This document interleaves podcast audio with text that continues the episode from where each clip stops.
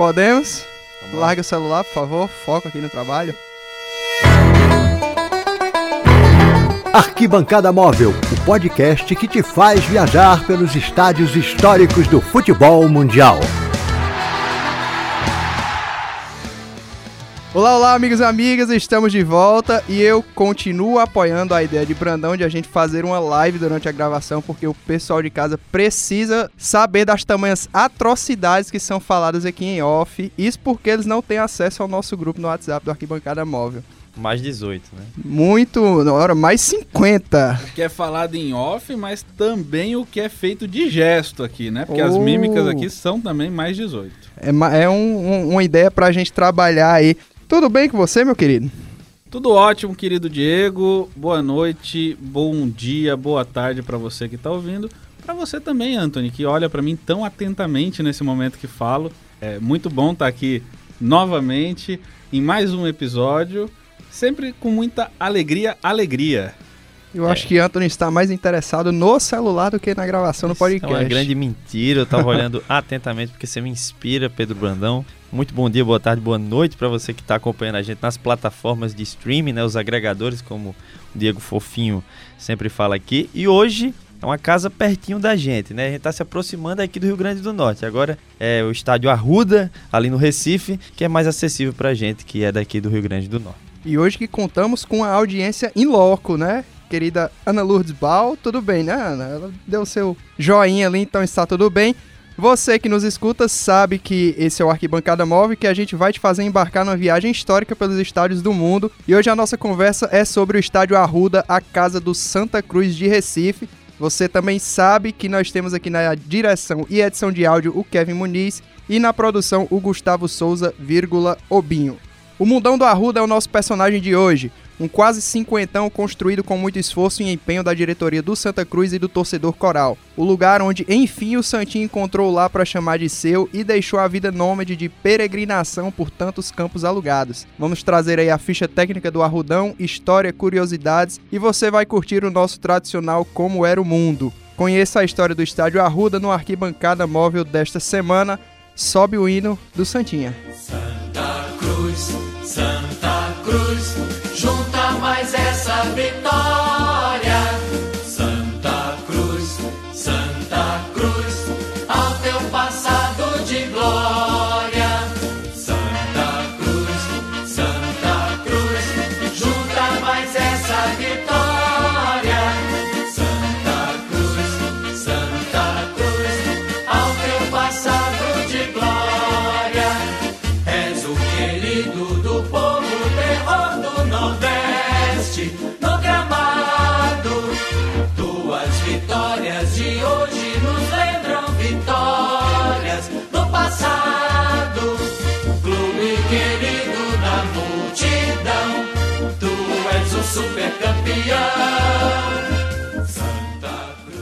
Iniciando pela ficha técnica, é com você, Pedro Henrique Brandão Lopes.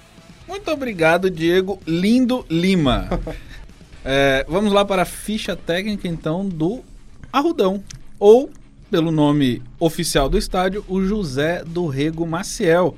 E a gente vai explicar depois, quando for falar da construção, quem foi o José do Rego Maciel. A inauguração data de 4 de junho de 1972, então aí o Arruda está se aproximando dos 50 anos já, quase 50. Primeiro jogo aconteceu lá é, entre Santa Cruz e Flamengo e decepcionantemente, acho que é a primeira vez aqui no Arquibancada Móvel que falamos de um primeiro jogo que acabou em 0 a 0 Ou como diria Eduardo Galeano, em duas bocas abertas bocejando, porque é um crime um, um 0 a 0 num jogo de futebol. O público recorde do estádio aconteceu em 1993 e foi de 96.990 pessoas. Parece desconto, né? 990 parece desconto de promoção. Pra não dizer que tinha 97 lá dentro. É, e aí eu vou contradizer o dado falando da capacidade total atual, que é de 60.044 lugares. E aí a gente já explicou algumas vezes aqui que isso acontece porque os estádios brasileiros sofreram em 2001 uma queda de 50% na sua capacidade por questões de segurança, é, os tempos são outros, então é, todos os estádios tiveram essa redução aí na, na sua capacidade e o Arrudão também passou por isso, então essa readequação é, fez com que tenha lá hoje 60.044 lugares. E aí a gente chega ao dia do primeiro gol. Três dias depois da inauguração, no dia 7 de junho de 72, o Santa Cruz venceu a seleção olímpica brasileira por 1 a 0. E o gol foi do Betinho, que é um dos principais artilheiros do estádio. O primeiro é o Baiano, com 128 gols. O segundo é o Betinho, com 112 gols. E o terceiro é o Luciano Veloso, com 78 gols. É uma casa que a gente vai falar também de alguns jogos da seleção e que tem uma curiosidade: a seleção brasileira nunca perdeu jogando no Mundão do Arruda. São sete jogos, são seis vitórias e um empate. Venceu lá Uruguai, Iugoslávia, Paraguai, Bolívia, Argentina e a Polônia. E empatou com a Suíça, o ferrolho suíço, né? Que o pessoal tanto fala. Um chavão, né? É.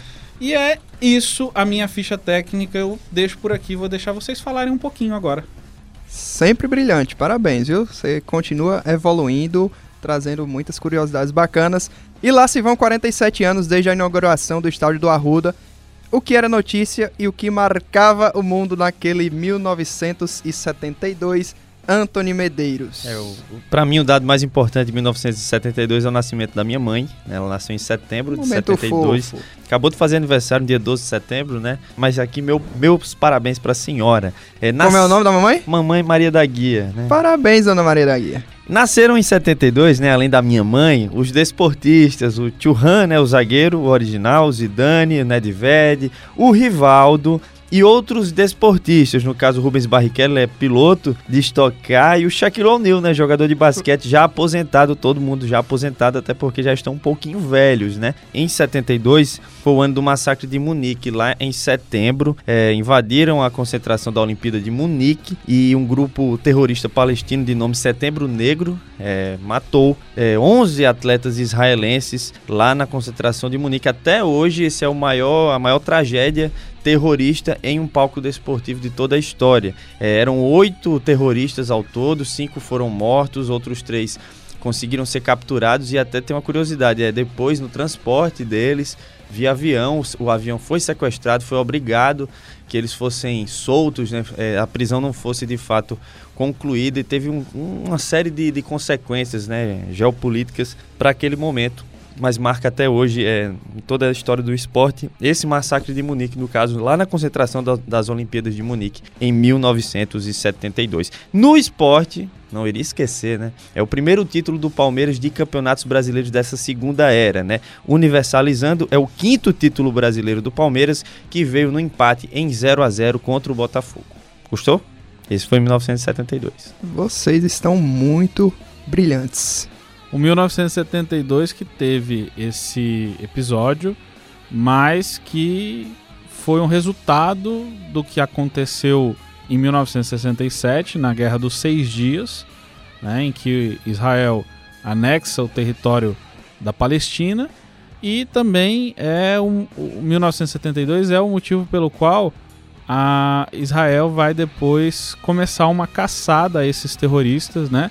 Em 1973, a então premier do, do Estado de Israel, né, a Golda Meir, ela autoriza o serviço secreto ali do, de Israel a, a caçar esses terroristas, né?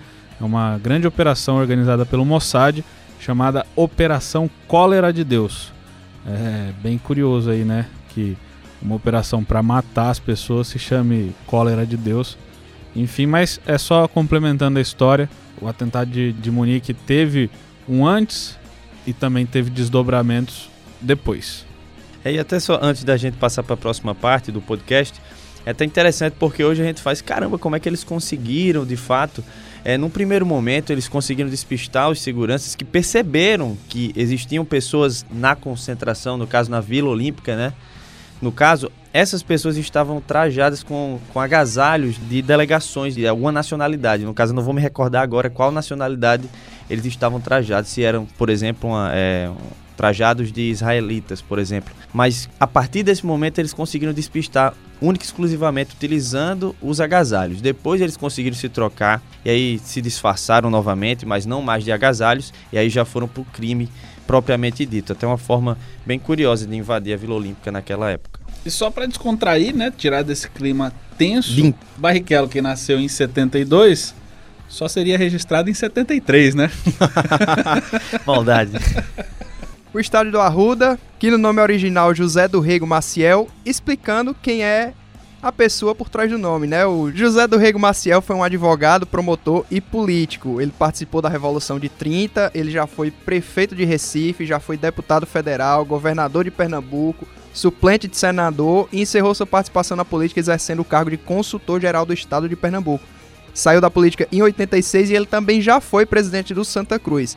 O Santa Cruz, que como a gente mencionou anteriormente, era um clube nômade, né, que só depois viria a se estabelecer.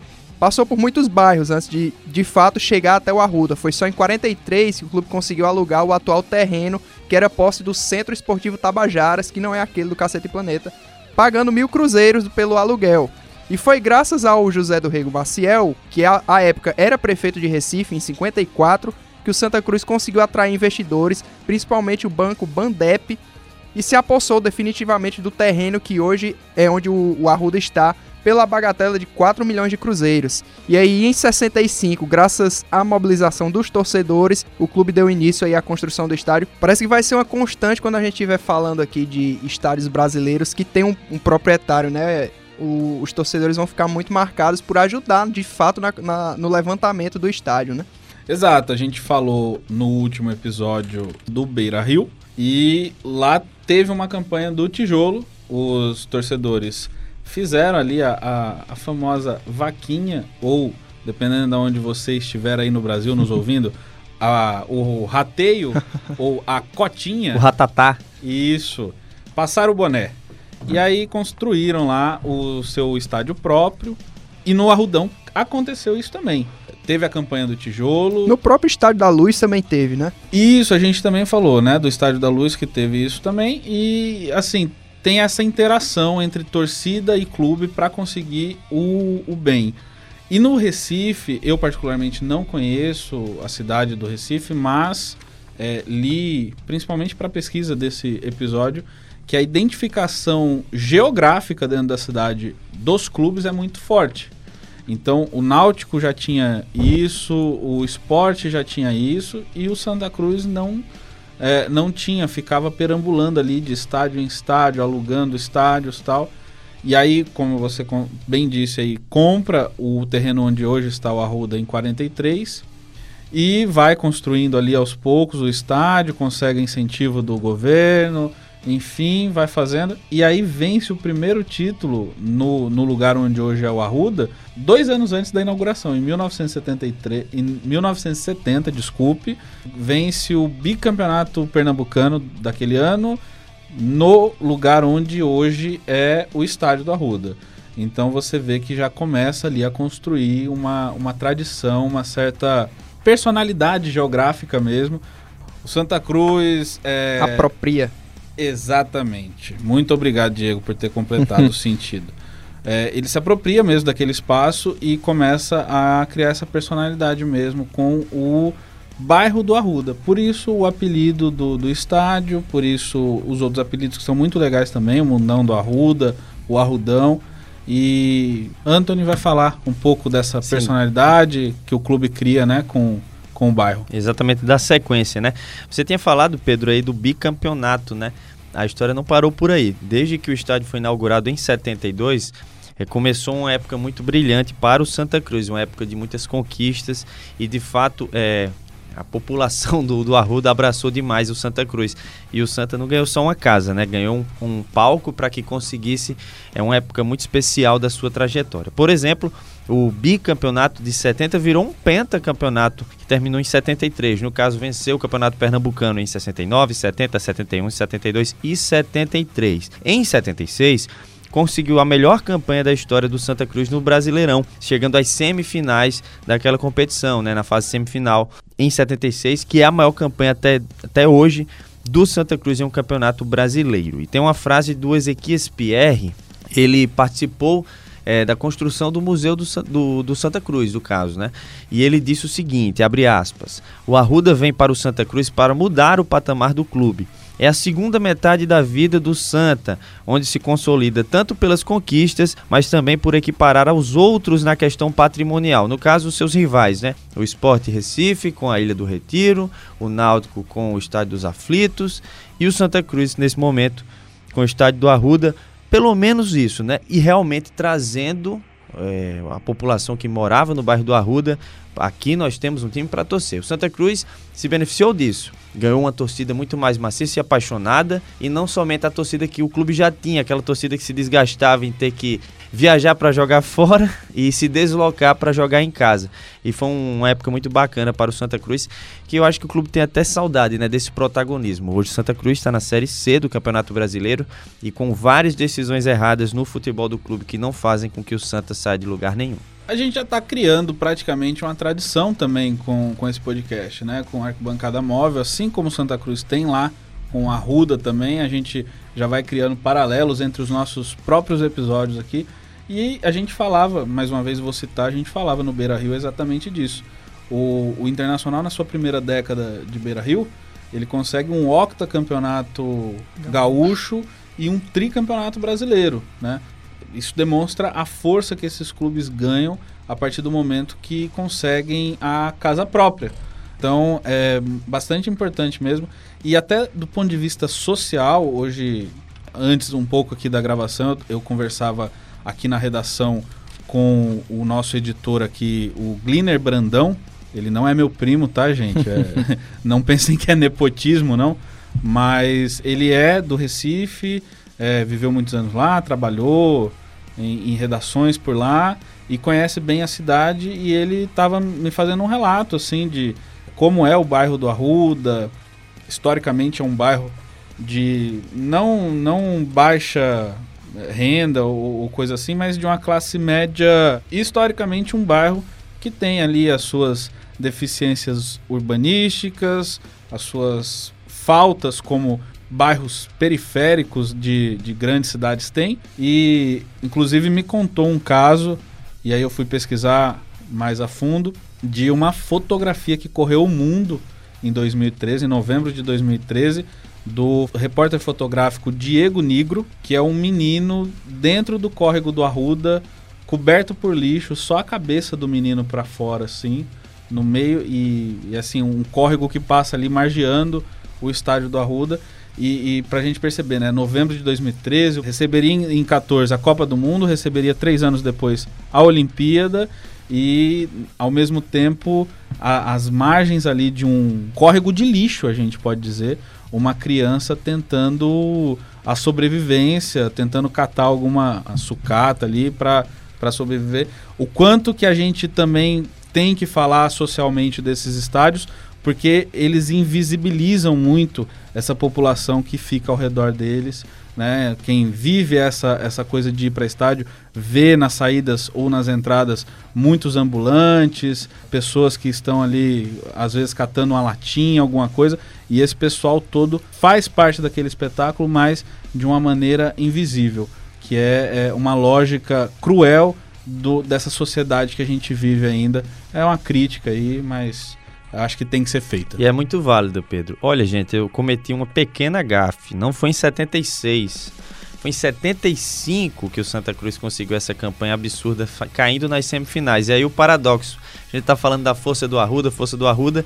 Foi no Arruda que o Santa Cruz perdeu do Cruzeiro por 3 a 2 é, Era uma, uma, excelente equipe do Santa Cruz, mas o Cruzeiro também não ficava atrás. Essa campanha do Santa Cruz foi muito bacana também no cenário regional, porque foi a primeira vez que um clube da região Nordeste conseguiu avançar para a fase final do Campeonato Brasileiro a partir de 1971. Então, Santa Cruz é, conseguindo esse protagonismo, utilizando muito bem o, é, a sua casa, no, no caso o Estádio Arruda. No final da campanha, o Santa Cruz terminou em quarto colocado na fase final né? É, na fase final não, perdão, na classificação geral, contando a fase final e a fase inicial. Uma campanha muito consistente, com queda justamente no palco que conseguiu bons resultados no estádio Arruda, 3 a 2 para o Cruzeiro nessas semifinais. E aí, depois de sete anos de obras, enfim o Arruda foi inaugurado, né? No dia 4 de junho de 72, um desalentador 0 a 0 entre Santa Cruz e Flamengo, que contou lá com a presença de 64 mil pessoas.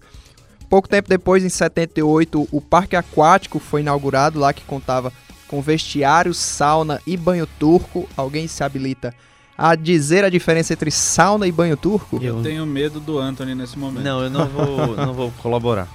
Pesquisando, o que eu pude entender é que é quase a mesma coisa, só que sauna você só fica num ambiente fechado suando. O banho turco você fica num ambiente fechado com vapor de água.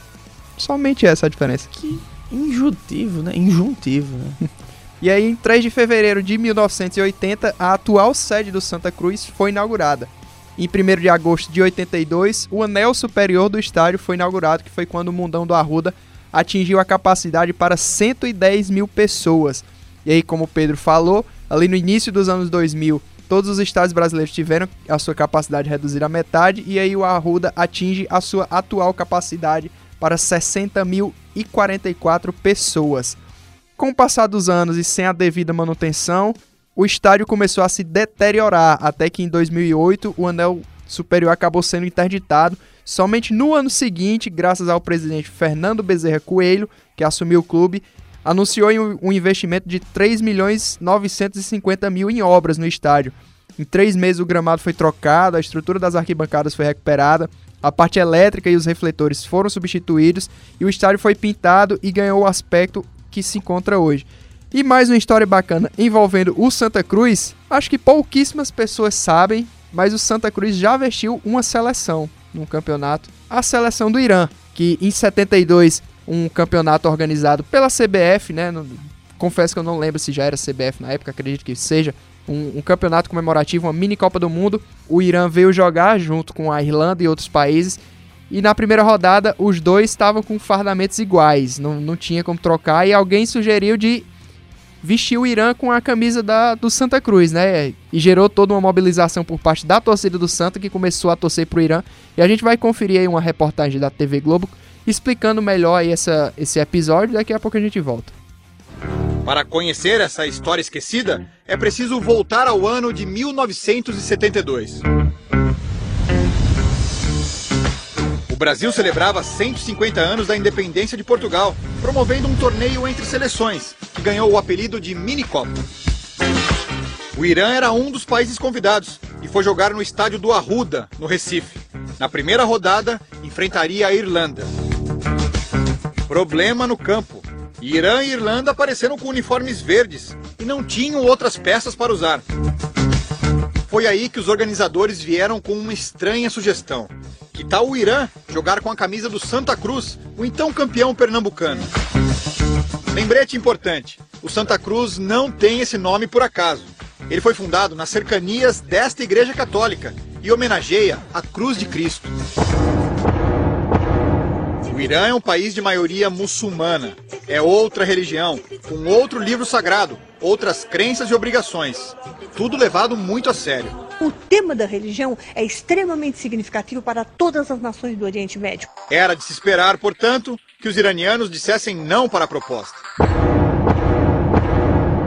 Pois eles aceitaram e causaram enorme surpresa. Quem estava lá e viu tudo, não esquece.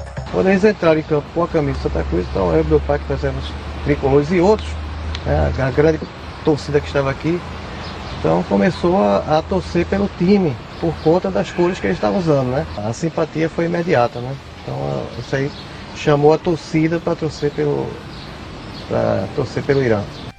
Você ouviu aí a matéria? É interessante a gente ver a, a aceitação por parte do Irã, né? Porque essa questão religiosa é bem pesada, bem ferrenha lá pelas bandas do Irã. E aí, como a, matéria mostrou, Santa Cruz, que é, é, fundado com base na religião católica, né? Então, pesou, assim, foi realmente relevante a gente ver o, o Irã aceitando jogar, deixando um pouco de lado essa questão religiosa, né? É porque, na verdade, eu acho que também houve o desconhecimento por parte dos iranianos da, dessa questão religiosa do Santa Cruz.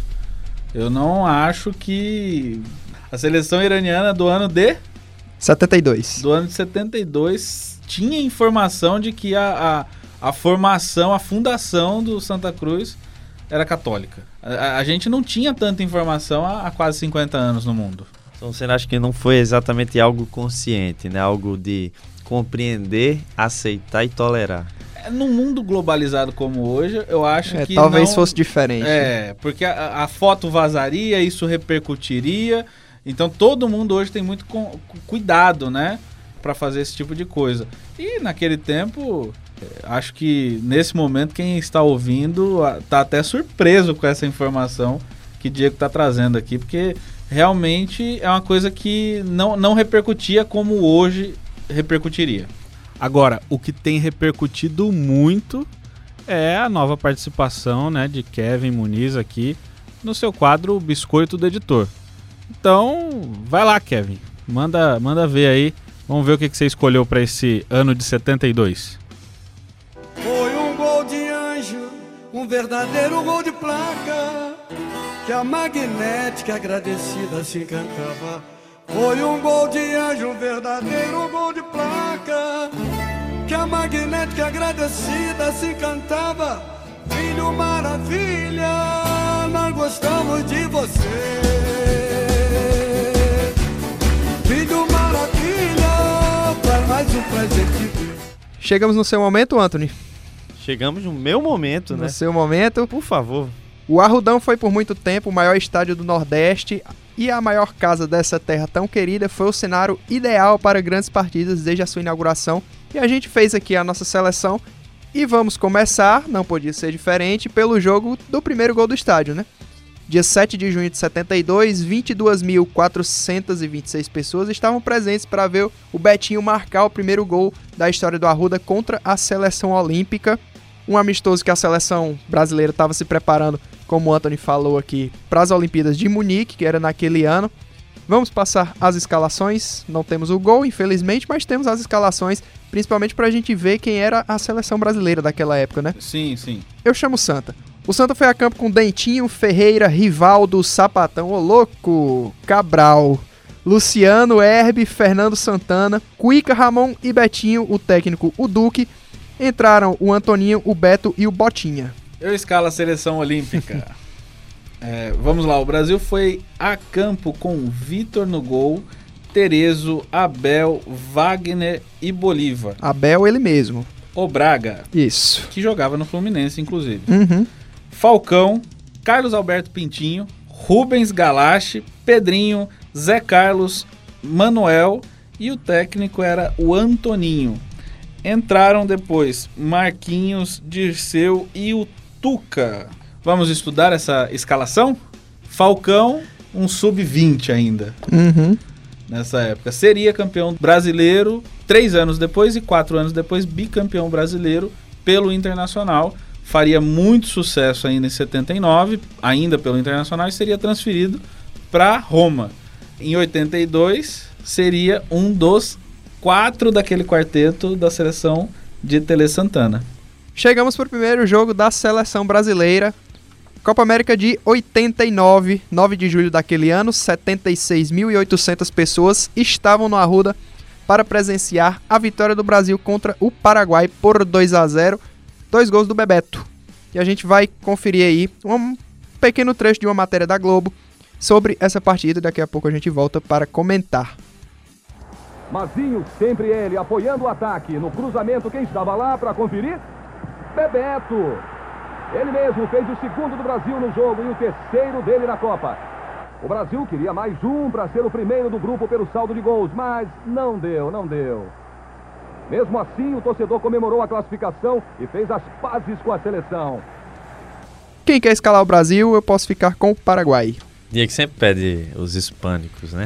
É, É para ajudar o- os queridos amigos aí. quem- quem ouve tem certeza que a gente não, Não manja. não sabe pronunciar. Vou tentar o português. O Brasil foi a campo com o Tafarel, Aldair, Mauro Galvão, Ricardo Gomes e o Mazinho. Branco, Dunga e o Silas no meio. E no ataque, Bebeto, Valdo e Romário, comandados pelo Sebastião Lazzaroni. Entrou no segundo tempo o Renato Gaúcho. Renato, hoje Portalupe, né? Esse time era muito bom. O Lazzaroni que ainda não tinha implementado os três zagueiros aqui na seleção, né? Estava Ainda. em processo. O Paraguai que foi a campo com Rui Dias, Cáceres, Cabadeiro, Rivarola e Torales, César Franco, Chamorro, Sanabria e Gustavo Nefa, Félix Brites e Palácios, o técnico o Eduardo Lujan Maneira, que colocou no decorrer da partida o Delgado e o Buenaventura. Essa partida que era o último jogo da primeira fase daquela Copa América, o Brasil seria o campeão com o Uruguai na vice-colocação, uma campanha com cinco vitórias e dois empates. O Bebeto foi o artilheiro com seis gols, naquele tempo que não era pontos corridos, era pontos corridos, mas não era pontos corridos porque tinha o sistema de grupos, né? O Brasil estava na primeira fase junto com Paraguai, Colômbia, Peru e Venezuela. O Paraguai passou em primeiro no, nesse grupo e aí avançavam dois de cada grupo para fazer o quadrangular final o Brasil caiu lá com Uruguai, Argentina e Paraguai e foi campeão. Essa Copa América o Brasil aproveitou aí para excursionar pelo Nordeste, né? Jogou na Fonte Nova, no jogo da, da, da queima da bandeira, né? Em fortes protestos ali do público baiano pela não convocação. Eu não vou me recordar o nome do jogador do Bahia agora, que o Lazzaroni deixa de fora da lista. O Bahia tinha acabado de ser campeão brasileiro e ele fazia dupla de ataque com o Bobô. Eu não vou me recordar agora, é um branco. No próximo episódio eu, eu juro que trago o nome. E é, acabou tendo esses protestos. A, a, torcida baiana vaiou a seleção e tal. E aí depois vem para esse jogo é, no Arrudão e mantém a escrita, né? Mantém a tradição de nunca perder em, ali no, no, no, Pernambuco, pelo menos no, no, no, no Arruda e engata aí para aquele título que seria um título bastante relevante na história do, do Brasil. Afinal, já fazia 40 anos que não ganhavam a Copa América. E é isso. E é isso? Só voltando pro jogo anterior, a informação que eu acabei deixando passar, o Santa Cruz que contra a seleção olímpica jogou desfalcado pela seleção olímpica. O Zé Carlos que estava atuando no ataque da seleção olímpica era do Santa Cruz Desde essa época, seleção olímpica brasileira complicando os times brasileiros. Criticou. Alfinetada aí no, no Jardine. Com certeza, não poderíamos deixar de passar. O próximo jogo, o primeiro jogo de título do Santa Cruz por aqui. E muito marcante, por sinal, pernambucano de 93, 28 de julho daquele ano, 71.243 pessoas viram lá o Santa Cruz ser campeão pernambucano em cima do seu rival, o Náutico, que começou perdendo. Paulo Leme abriu o placar para o Náutico e o Santa vai virar com Fernando e Célio. Na ida, no dia 22 de julho, o Náutico ganhou jogando em casa por 1 a 0 com gol do Lau. E a gente vai conferir aí o último gol, o gol que vai garantir o título do Santa Cruz, na voz do Roberto Queiroz. E daqui a pouco a gente volta. 44 minutos, o árbitro olha para o seu cronômetro. A bola vem no campo de ataque do Santa. Subiu, cortou barreira de cabeça. Ela vem no grande círculo, correu, dominou, tirou a zaga do Náutico, rebote. Volta a bola para a barreira, perdeu. Célio chutou! Gol! Do Santa!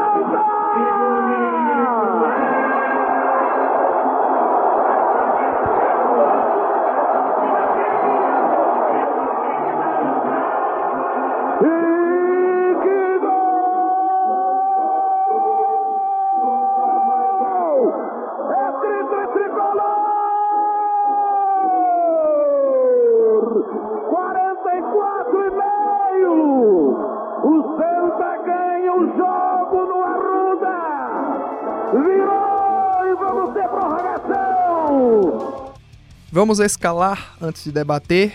Quem quer o Santa, quem quer o Náutico. Eu escalo o Náutico. Por favor. Vamos lá. O Náutico foi a campo com Paraíba, Cafezinho, Lúcio Surubim, Parreira, Baiano, Kleber, Borsato, Paulo Leme, Newton, Mário Carlos e Lau faziam a linha de frente. O técnico era Luciano Veloso e entraram durante o segundo tempo Edilson e Niquinha. Que escalação, amigos. Raiz total. o Santa campeão foi a campo com Marcelo, Araújo, Júnior Cordel, Reginaldo e Quinho. Mas o Serginho e Fernando no ataque, Marcelinho, Washington e Marcelo. O técnico, o Charles Muniz, mais um da família do Kevin. Entraram no segundo tempo o Célio e o Gil. Esse campeonato, essa final, que em comum acordo entre os clubes e a Federação Pernambucana, ambas as partidas foram realizadas no Arruda, com 90 mil ingressos colocados à venda. 90 mil, o Santa vendeu aí 71 mil, uma média bacana. E o Santa, que tinha tido a melhor campanha, jogava por dois empates. O Washington, principal atacante do Santa e artilheiro do campeonato, foi expulso aos 39 do primeiro tempo. E aí, aos 46, o Paulo Leme de falta vai abrir o placar para o Náutico. Aos 38 do segundo, só o Fernando empatou e o Célio virou aos 44, obrigando a prorrogação. E lá o Santa conseguiu segurar o 0 a 0 e foi campeão. O Dudu, o Serginho e o Marcelinho os três atacantes do Santa, eles juntos marcaram 24 gols. O Washington sozinho, que foi o artilheiro do campeonato, fez 22. E o Charles Muniz, técnico do Santa, ganhou de presente da, da, da diretoria pelo título um Monza 0 km. Um carro aí da época que, Tempo bacana. né? pra época, era, era um carrão, né? Era o famoso Monza Tubarão. Acho que a curiosidade aí é o treinador do Náutico ter sido o Luciano Veloso, que é o terceiro maior artilheiro do Arrudão. Conhecia bem o palco onde estava, mas jogava contra o dono da casa e com a camisa que é- ele não se acostumou a estar ali naquele cenário. Acho que tem toda uma temática aí, estadual, rivalidade e tal.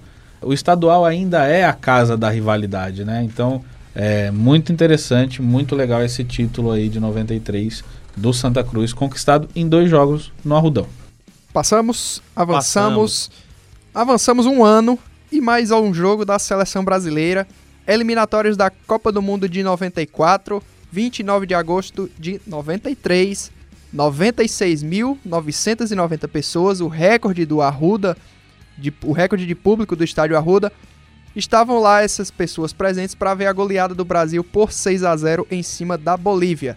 Raí Miller Bebeto duas vezes, Branco e Ricardo Gomes cooperaram para o passeio em cima dos bolivianos e a gente vai conferir os gols na narração do Luciano do Vale, que herege. A primeira vez no nosso podcast que o Luciano do Vale aparece por aqui, hein? Quanta Atitude honra. criminosa que a gente Fechar esse fez. podcast. Brincadeira, gente.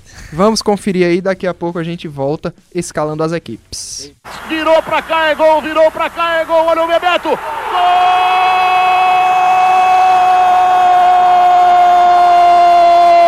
Gol do Brasil!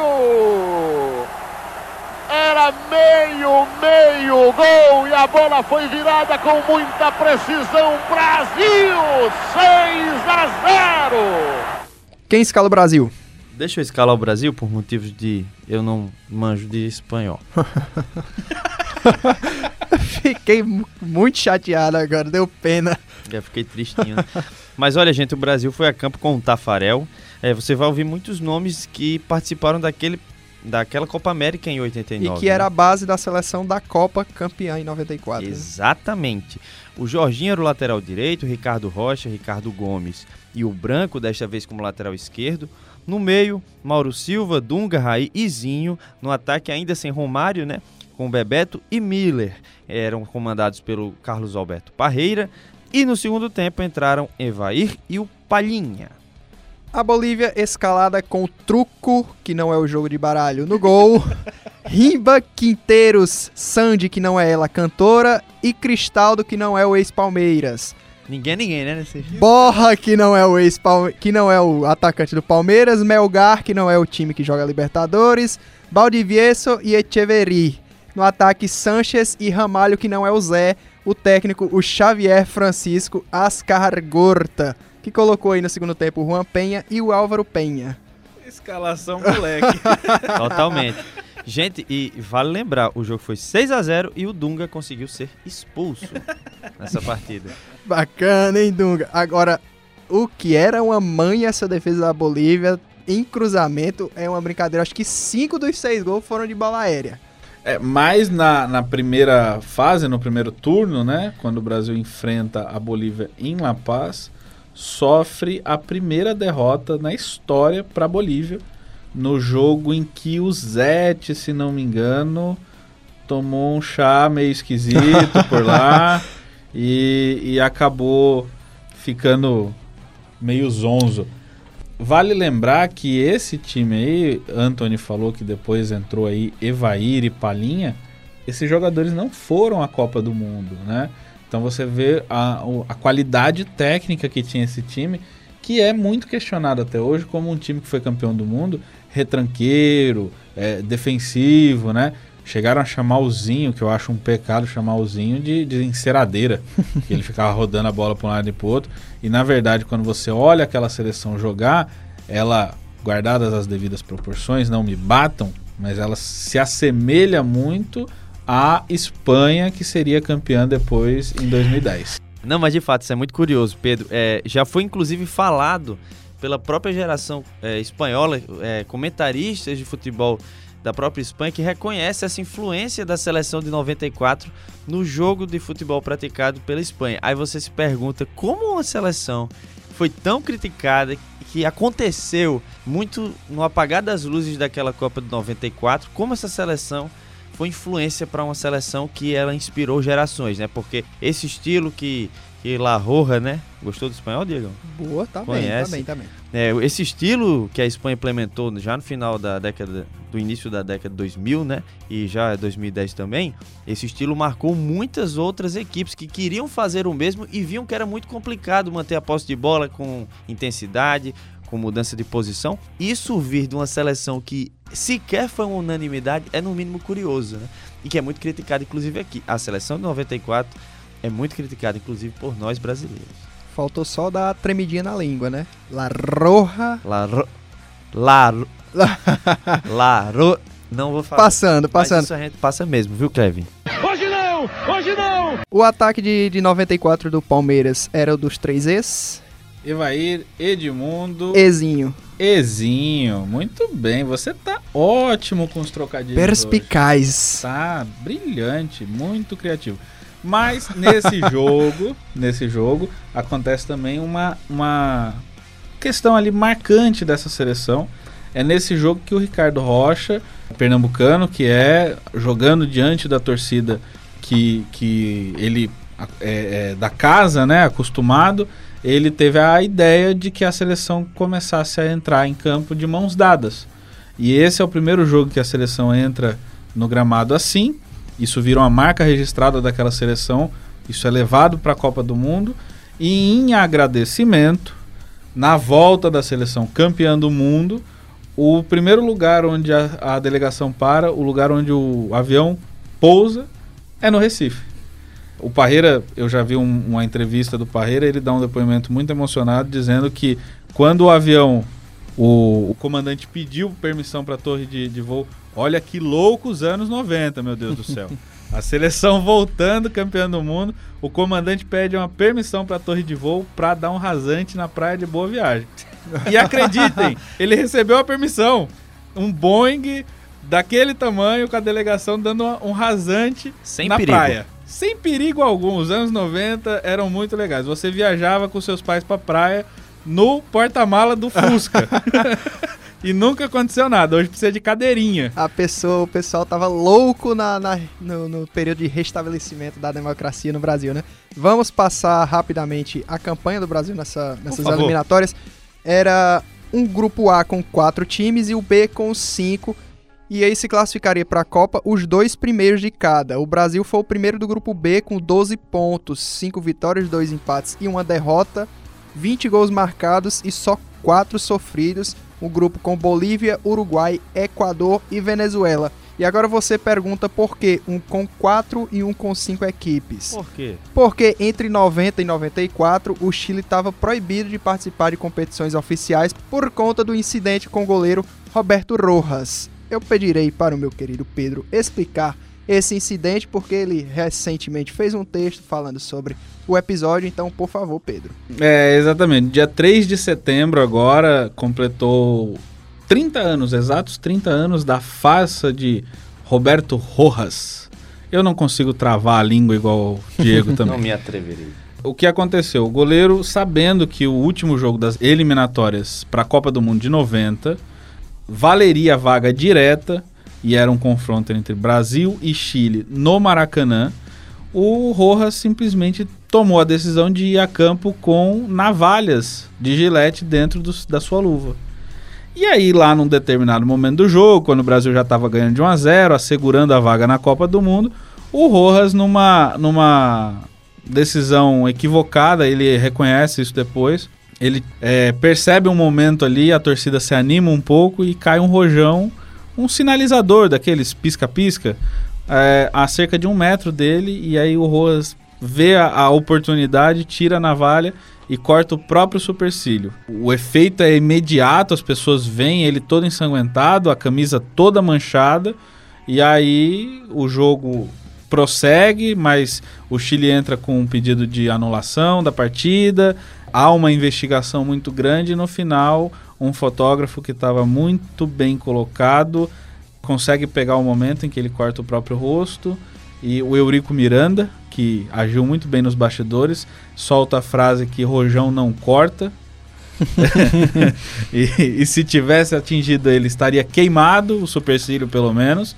E aí, com esse começo de perícia CSI do, do Eurico, começa uma investigação.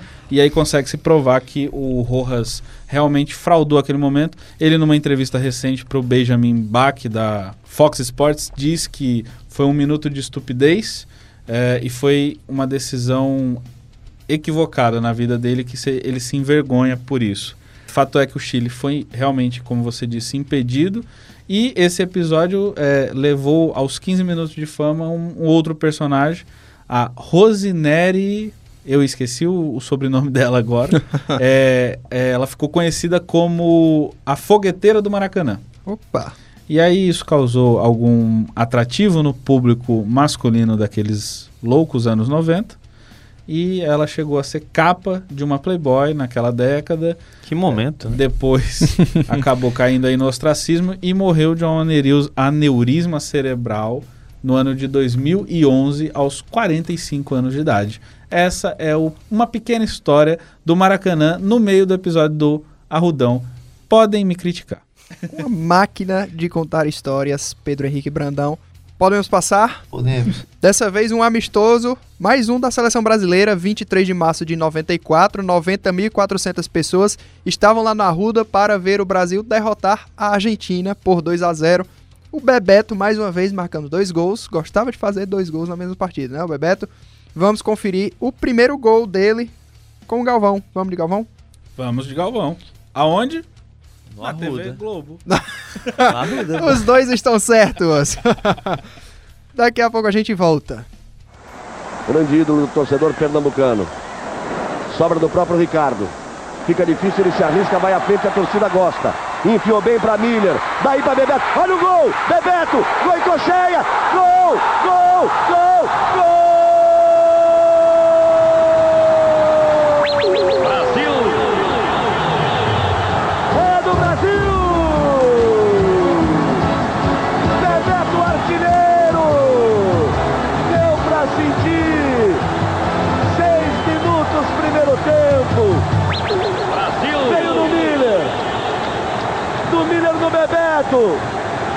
Botou na frente!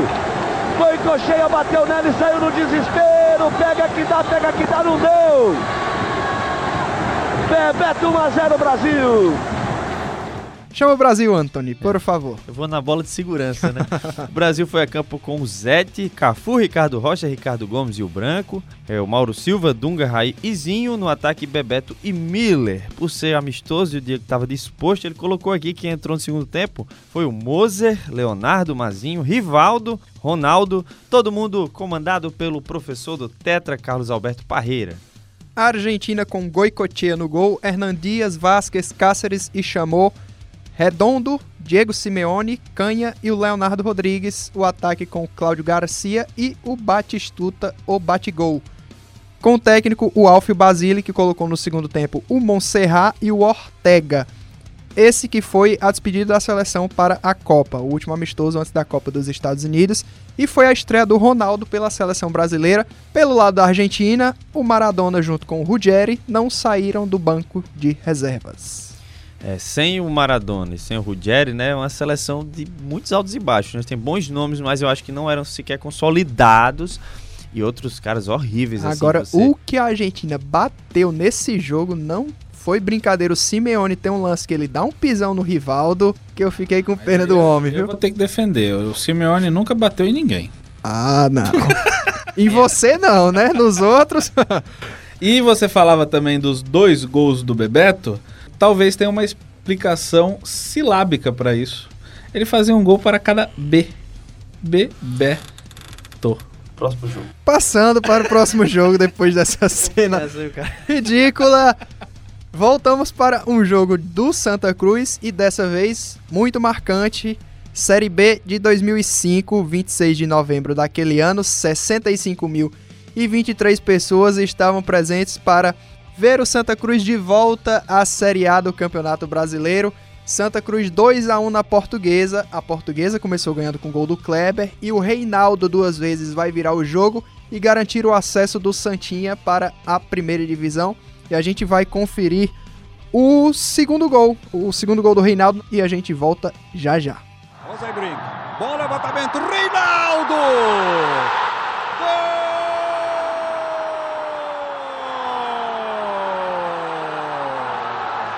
Outra vez o artilheiro Reinaldo.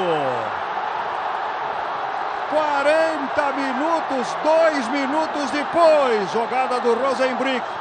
Levantou para o artilheiro. Nenhuma chance para o Gregor.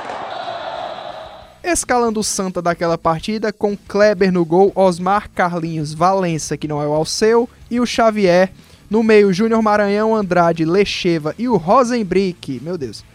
O ataque com Carlinhos Bala e Reinaldo, o técnico, o senhor do acesso, Givanildo Oliveira, que colocou no decorrer do jogo o Adriano e o Leonardo. A portuguesa, em homenagem a Roberto Leal, que recentemente nos deixou, mas também em homenagem aí ao meu cunhado Júnior, Armando Júnior, português, que torce lá pra Lusa também, foi a campo com Gleger, Wilton Goiano, Du Lopes, Silvio Criciúma e Leonardo. No meio-campo, Almir, Rafael Toledo, Kleber e Alexandre. Na frente, Leandro Amaral e o Johnson. O técnico era o Giba.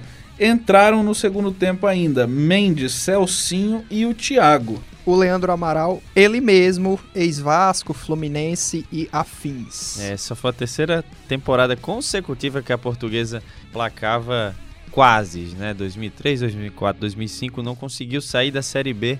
E quem diria que o torcedor da Lusa estaria com saudades desse tempo, né? Desse tempo de quase, porque hoje a, a portuguesa está perigando perder o estádio Canindé, tá quase indo para leilão, né, Pedro Brandão? E seria, eu acho que o, o final mais trágico possível, já praticamente fora de competições com qualquer tipo de apelo, é, já fora do cenário do, do, noticiário, do imaginário, de tudo que acompanha o futebol, perigando perder seu patrimônio mais valioso, que é o Estádio Canindé.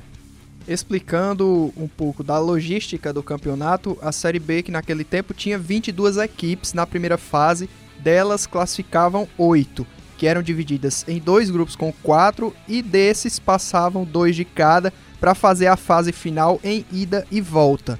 O Santa Cruz, nesse jogo contra a Portuguesa, só precisava vencer para conseguir o seu acesso.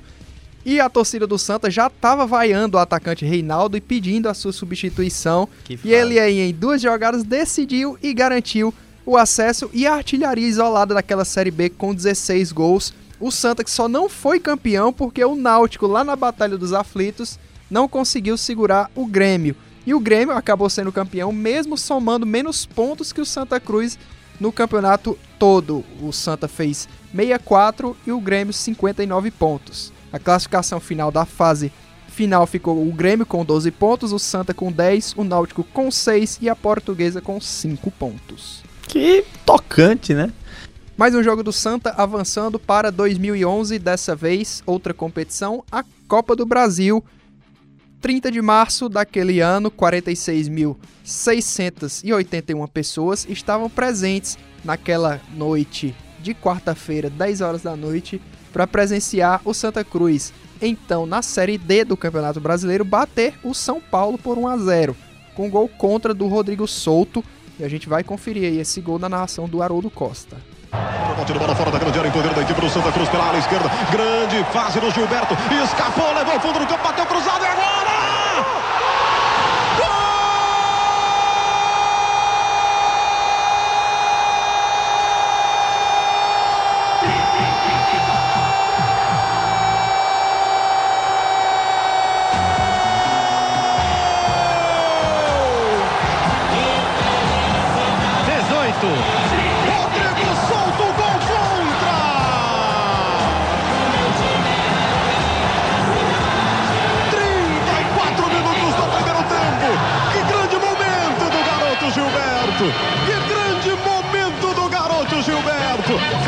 Fundo, bateu voltando a bola venenosa na pequena área. Rodrigo Souto faz contra o patrimônio.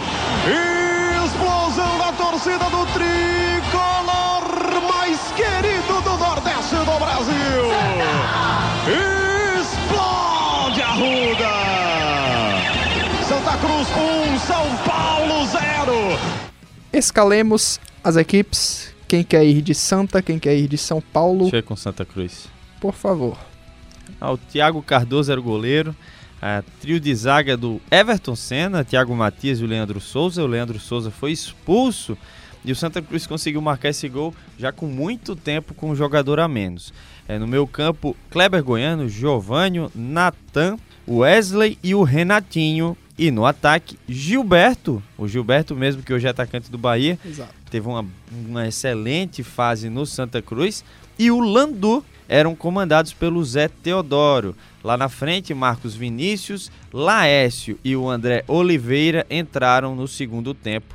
Essa equipe do Santa Cruz que bateu o São Paulo. O Gilberto, que pouco tempo depois deixaria o Santa, né? Ao final do Campeonato Pernambucano, ele seria contratado pelo Internacional de Porto Alegre. Anthony Medeiros, o São Paulo foi a campo com Rogério Ceni no gol, Rodolfo Alex Silva e Miranda na zaga. O Juan era o ala esquerdo, mas eu vou começar o meio-campo por ele. Rodrigo Souto, Jean faziam ali a volância, odeio esse termo, mas usei. Rivaldo na volta dele ao Brasil. Na frente, Lucas, Dagoberto e Fernandinho. O técnico era o Paulo César Carpegiani. Aí no segundo tempo ele recompôs o meio-campo, colocou o Ilcinho, colocou o Marlos também e colocou o Carlinhos Paraíba. Saudades, torcedor São Paulino do Carlinhos Paraíba. Eu, com certeza, digo que não. Infelizmente, aí, pro Santa Cruz, o conto de fadas seria encerrado no jogo de volta, né? Essa que era a segunda fase da Copa do Brasil. Na primeira fase, o Santa tinha eliminado. Se vocês adivinharem, eu me levanto e vou embora. Eu jamais saberia isso. O Corinthians de Caicó. Abraço, Ana Clara Dantas. O Santa ganhou por 4 a 1 do, do, do Corinthians de Caicó. O São Paulo na primeira fase tinha eliminado o 13 da Paraíba por 3 a 0 Na volta lá em Barueri, o São Paulo fez 2 a 0 com gols do Rodolfo e do Ilcinho. Um jogo que teve quatro expulsões, entre elas o Luquinhas, o atacante Lucas, e o Rogério Ceni perdendo pênalti. Podemos ir para a última partida. Vamos lá. Essa também muito marcante para a equipe do Santa Cruz. Série C de 2013, 3 de novembro daquele ano, 60.040 pessoas estavam presentes lá no Arruda para ver o Santa bater o Betim por 2 a 1 André Dias abriu o placar para o Santa, o Max empatou e ele, ele mesmo, Flávio Caçarrato, definiu o acesso do Santa para a Série B. Mais uma vez o Haroldo Costa vai narrar o gol do Caçarrato para a gente e daqui a pouco nós voltamos. Santa Cruz, boa bola na ponta direita, recolheu Moziel, preparou o levantamento, vai cruzar, cruzou, falhou o goleiro Casarrato! Gol! O gol da Série B! Caçarrato! Caçarrato! Flávio Caçarrato! Coloca o Santa Cruz na Série B!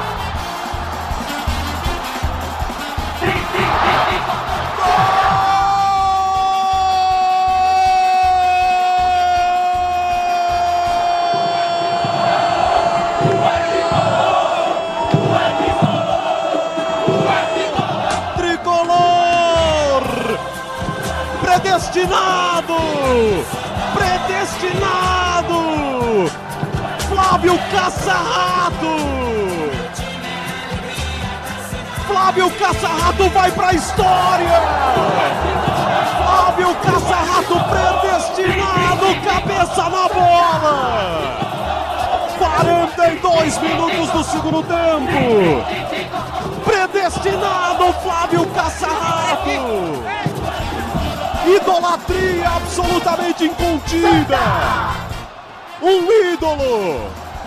Flávio Caçarrato vai para a história.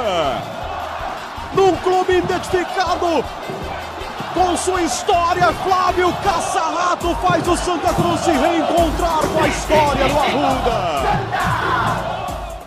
Quem vai de Santa, eu posso ficar com o Betim. Vou de Santa. Tiago Cardoso ainda era o goleiro do Santa Cruz, lateral direito Oziel, Everton Senna e o Renan Fonseca na zaga e o Thiago Costa na lateral esquerda. O Thiago Costa foi com o Santa Cruz até a Série A, né? Foi um desses jogadores que compuseram o Santa Cruz até o, o mais, a mais recente presença do Santa na Série A. No meio, Sandro Manuel, Dedé, Everton Heleno, Raul, Siloé no ataque e o André Dias, todos comandados pelo Vica, que colocou no segundo tempo o Leandro Souza, que tinha sido expulso contra o São Paulo naquele jogo anterior, o Flávio Caçarrato, que entrou para a glória, né, marcar o gol do acesso, e o Luciano Sorriso no meio campo. O Betim, que antes era Ipatinga, depois foi Betim e depois voltou a ser Ipatinga, foi a campo com Felipe Sanches, Patrick Adalberto, Max e André Luiz. No meio, Thiago Santos, Jean Kleber, Denilson e o Rodrigo Fernandes. No ataque, Marion e Wesley. O técnico, ele mesmo, torcedor do América, Moacir Júnior, que colocou no decorrer da partida o da Silva, o Carlos Júnior e o Tássio. Esse que era o segundo jogo daquelas quartas de final da Série C. Na ida, no dia 27 de outubro, o Santa ganhou fora, lá em Minas, jogando contra o Betim por 1 a 0 gol do Thiago Costa. O Santa que estava há seis anos fora das duas principais divisões do futebol brasileiro. No ano seguinte, em 2014, seria o centenário do Santa Cruz, pôde comemorar jogando a Série B. E aí que marcou uma virada de chave na vida do Santa, né? Porque conseguiu subir aí para a Série B, depois conseguiu acesso para a Série A em 2015. Em 2016 ganhou a Copa do Nordeste e jogou a Sul-Americana também naquele ano. Eliminou o Sport na segunda fase e só foi cair nas oitavas para o Independiente Medellín por causa do gol fora de casa.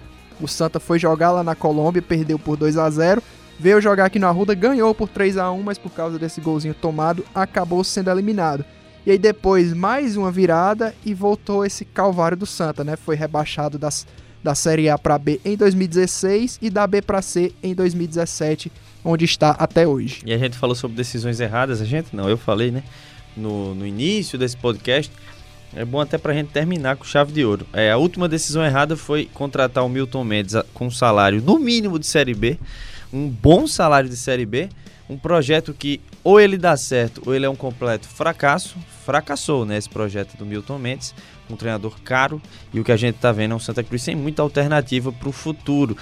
Precisa reagir porque a torcida apaixonada do Santa Cruz não merece mais um jejum como que foi submetido há algum tempo. Podemos dar tchau? É hora de dar tchau. Como diria os Teletubbies, é hora de dar tchau. Então, na hora do nosso apito final no Arquibancada Móvel desta semana, eu lembro a você que estamos no Spotify e aqui deixo o convite para que você acompanhe as nossas redes sociais e compartilhe com seus amigos, Spotify e demais agregadores de podcast. Eu, Diego Lima, me despeço, o Arquibancada Móvel volta na semana que vem e nós esperamos você. Até mais, viu, Pedro? Até mais, Diego. Mais um episódio pra conta. É, a gente sempre fala demais agregadores de podcast. A gente poderia exemplificar quais são? Deezer, Rádio Public, Google, Google Podcasts. Podcasts, Castbox. É isso. E outros mas. é isso. Eu acho que a gente fica por aqui. Sempre lembrando a todos vocês que esses episódios estão virando textos lá na minha página no Médio e que eu sempre compartilho via Twitter, Facebook e onde mais você puder me achar. Procure Pedro Henrique Brandão. Tchau, viu, Anthony? Tchauzinho, Diego. Um grande beijo para vocês. Gente, a gente não sabe qual será a nossa gravação do próximo episódio, né? Geralmente a gente tem esse roteirozinho, mas a próxima gravação depende de alguns fatos futebolísticos. Então você vai ficar na curiosidade qual será o nosso episódio, como você já fica, mas nós também estaremos na curiosidade dessa gravação. Um grande beijo, bom dia, boa tarde e boa noite. Isso denuncia que este podcast está virando uma grande várzea, porque nós não sabemos mais o que vai acontecer nos próximos Não, episódios. tem, tem, tem integrante que chega pra estudar 15 minutos antes da Eu gravação. acho isso lamentável. Eu acho que a gente tem que começar a cortar esse pessoal. Tem, tem. Imediatamente. Não vale a pena ter. Acho que fica só Diego se começar a trocar. Valeu, gente. Depois dessa lavagem de roupa suja, eu lembro a você que o Arquibancada Móvel é um podcast produzido por alunos do curso de jornalismo da UFRN, dentro do programa Universidade do Esporte, o DE que você já conhece, e que vai ao ar nas noites de segundas e quintas-feiras na Universitária FM 88,9, às 8 horas da noite, com live no perfil do Facebook da Universidade do Esporte. Siga, curta e compartilhe as redes sociais do DE. O Arquibancada Móvel tem a apresentação de Diego Lima, comentários de Antônio Medeiros, redação de Pedro Henrique Brandão, edição e direção de áudio de Kevin Muniz e produção de Gustavo Souza, vírgula, Obinho. Muito obrigado por você ter escutado até aqui. Fica o meu abraço para você e eu desejo que você volte no sábado que vem. Até lá. Um abraço.